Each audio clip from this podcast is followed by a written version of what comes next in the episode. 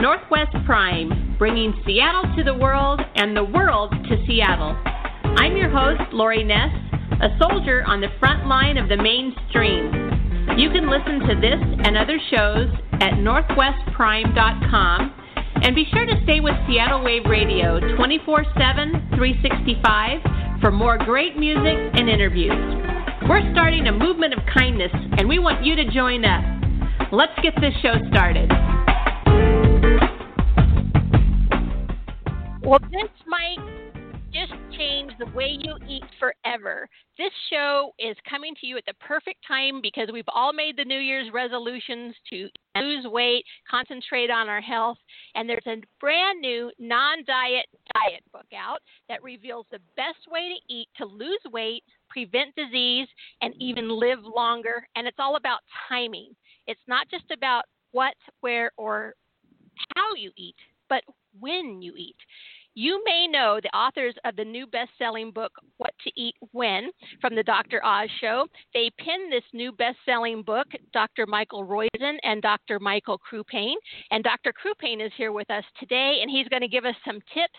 And if you can get your hand on this book, you're very, very lucky because it's been number one all over Amazon and it's been selling out. I think they're re- it's in reprint right now, trying to get more copies out to everybody. So, Dr. Crupain, thank you for joining us today, and congratulations on the success of What to Eat When.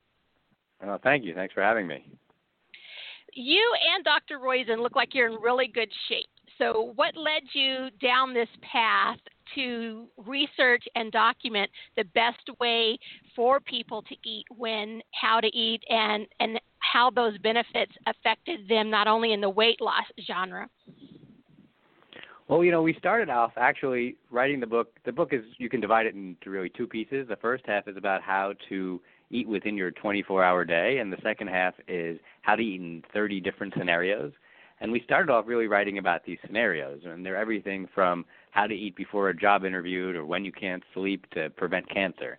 And as we were thinking about what to eat when you encounter different scenarios, I thought, well, what should you eat when you encounter life every single day? And in my life, actually, I always, um, well, not always, but perhaps for a very, very long time, I've been eating one meal a day, and it's always been at night. And as I got into the research, I discovered that what I was doing was completely wrong and led us to really focus uh, the first half of this book on how you should eat with your circadian rhythm to maximize your health is it Americans who mostly struggle with eating right and and when to eat, or is it happening worldwide? Well, it's hap- it's not just in America, but in America it's a big issue. Uh, some other countries, it also happens in England. Uh, they ne- don't necessarily eat at the right times, and in um, some like more Latin American countries or um, in Southern Europe, they do a little bit better of eating at the right time what we say is basically if you look at the data, Americans are getting 40% or more of the calories they get in a day at night. And based on your circadian rhythm, you should be doing quite the opposite. So your circadian rhythm is your body's clock. It's what um, gets your body ready to do the right thing at the right time. And just because your body's ready doesn't mean you're going to do it. So you actually have to do something. And we all think about our circadian rhythm. I think for sleep, you know, when we think when we get jet lag, that messes up our body's clock. But our body's clock does more than just tell us when to go to bed or suggest when we should go to bed. It also regulates our metabolism.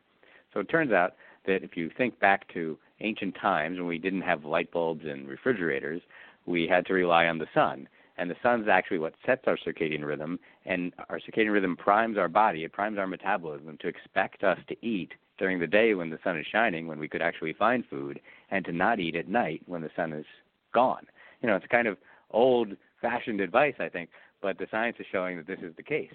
And so what we recommend is that you eat with the sun and you eat most of your calories, about 75% of them, before 2 or 3 p.m. So that means making breakfast and lunch your biggest meals of the day and dinner the smallest. And so in America we don't do that well. In some other countries they do a better job of eating more early and less later. Um, but I think probably all of us can improve. Oh, absolutely. With with daylight savings time, though, many of us are going to work in the dark and coming home in the dark. Now it's starting to get a little bit better um, now that we've passed uh, December. It's starting to be light longer, but when when we run into those darker winter months, it, how, how do we fit that in to yeah, it's so really that gets in our way.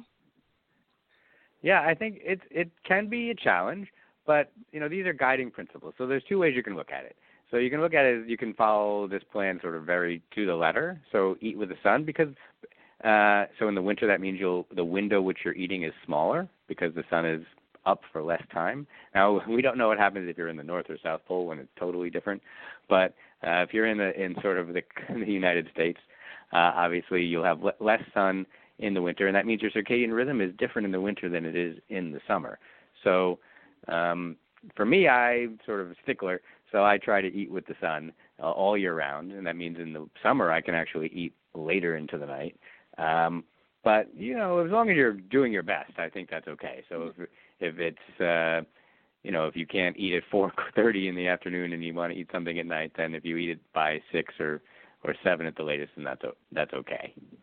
Well, and especially, I think, like what you were saying in the book is maybe if if you're uh, um, having the problem with with night, you're eating your biggest meal in the morning anyway, and then you're going to be eating less at night.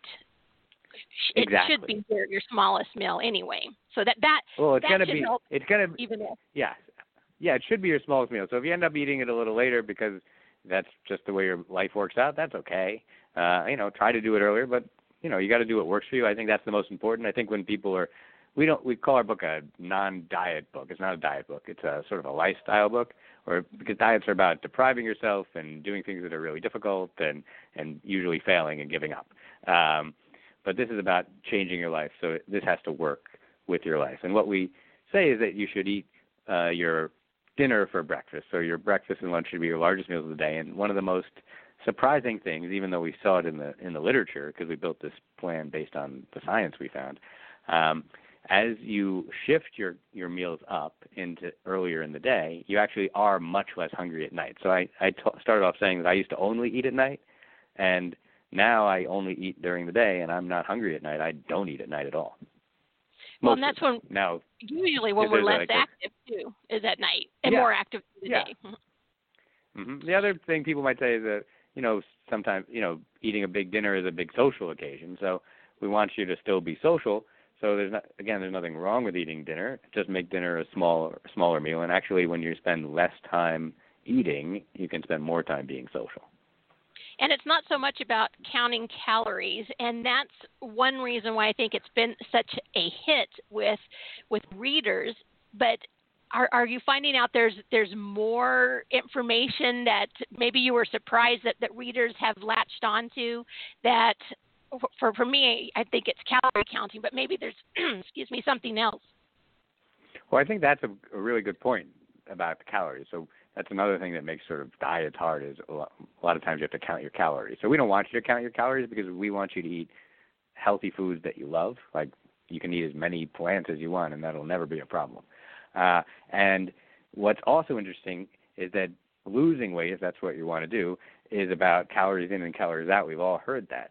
But when you're eating with your circadian rhythm, that those calories count differently. So calories that you eat early in the day don't seem to count as much as calories you eat at night. There's an amazing study that where they put people on a, a low calorie diet. It was about 1,400 calories a day, and they divided them up into two groups. And one group, both groups had 500 calories for lunch, but one group got 700 calories for dinner and 200 calories for breakfast, and the other group got the opposite 700 calories for breakfast and 200 calories for dinner. And so both groups ate the exact same calories, they just had different calories either early or late. And the, the group that ate most of those calories early lost a lot more weight than the group that ate those calories late. So we know that calories don't seem to be the same depending on when you eat them. Well, and it also has us really tap into being conscious of what we're doing. And I, I think, especially for Americans, we do a lot of unconscious eating. And so this requires us to kind of think about our meals, maybe prepare a little bit for our meals, and take an active role instead of just a, a non-active role in in what's going into our body, which eventually will catch up with us. So if if we keep eventually, at some point in our life, um, it's going to catch up. Now, I remember when I was, you know, in my 20s and late teens, and probably all the way up to 30.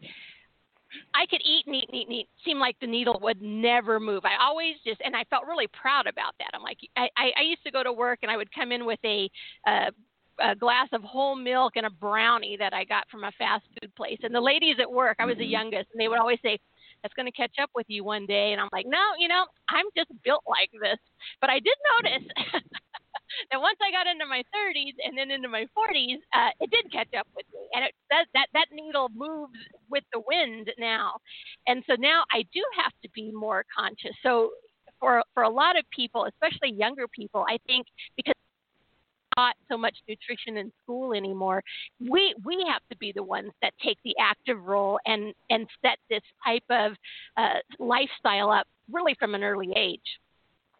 Yeah, I think that's a that's a great point, and I think that when you're eating this way, you are much more conscious. And I think, you know, I think back to when I used to only eat dinner, and that was a big meal, and I I'm pretty sure, you know, when you when you I wasn't starving when I got there, but I was pretty hungry, and so I would eat and eat and eat and eat.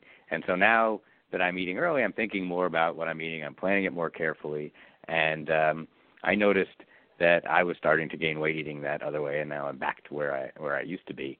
Uh, so I, I think you're right, and I think learn one of the things that's important to us and the project we're working on now is we're trying to get more recipes out into the world. Originally, we were going to put them into this book, but uh, the book got too long. But we both, Mike Roizen and I, believe that um, people don't really know how to prepare vegetables in a way that makes them really delicious, and so mm-hmm. we want to help people do that. And I think once you start cooking more of your own food and th- planning your meals, you start eating a lot better. I think so too. And there's so many people now who have home gardens, and those even taste so much better. Those vegetables are so wonderful when they come out of your you know a, a, across America. Although that's better than than nothing, but we're just seeing so many people now dabbling in home garden from from something very mm-hmm. small to something very large, and it's also something that your whole family can be involved in. And if everybody takes an active part, uh, it, it it becomes fun and not something that you have to dread. That's right, and as you were saying, it tastes so much better, and so you can, to actually cook it is even easier. There's so little preparation you have to do when you have a really good piece of produce, right? Just a little olive oil and a little salt might be all you need. Exactly, exactly. Yeah, it, it, it just tastes wonderful. Well, the book is called What to Eat When. It's a huge success. I looked on Amazon this morning. It was every category that that it could be posted in. It was number one.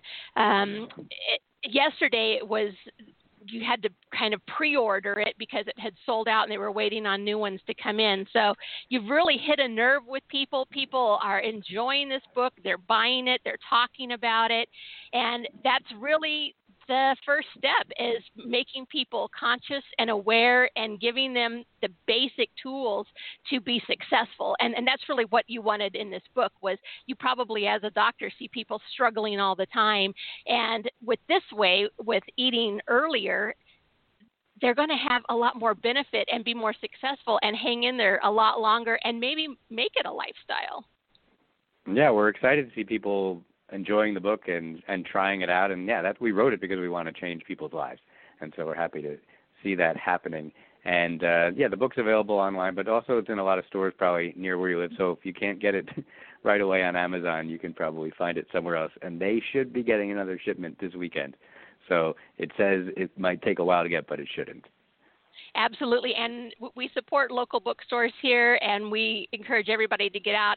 You know, we're hoping for a, a beautiful weekend. Fingers crossed.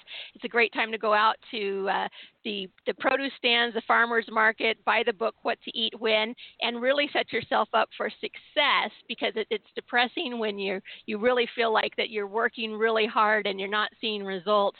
And that's what the doctors have done on this. They want you to succeed. They want you to be healthy. They want you to live longer, and they're going to tell you how to do it. And it starts by when you eat. So I really appreciate, uh, Doctor, that you came on today and you talked to us a little bit and gave us that that uh, boost that that we need to get going and keep going, which I, I think is is the hardest part. Yeah, well, thank you. It's been really fun talking to you. All right, the book is called What to Eat When. It's available now. Visit your local bookstore or you can buy it online, and we'll be right back.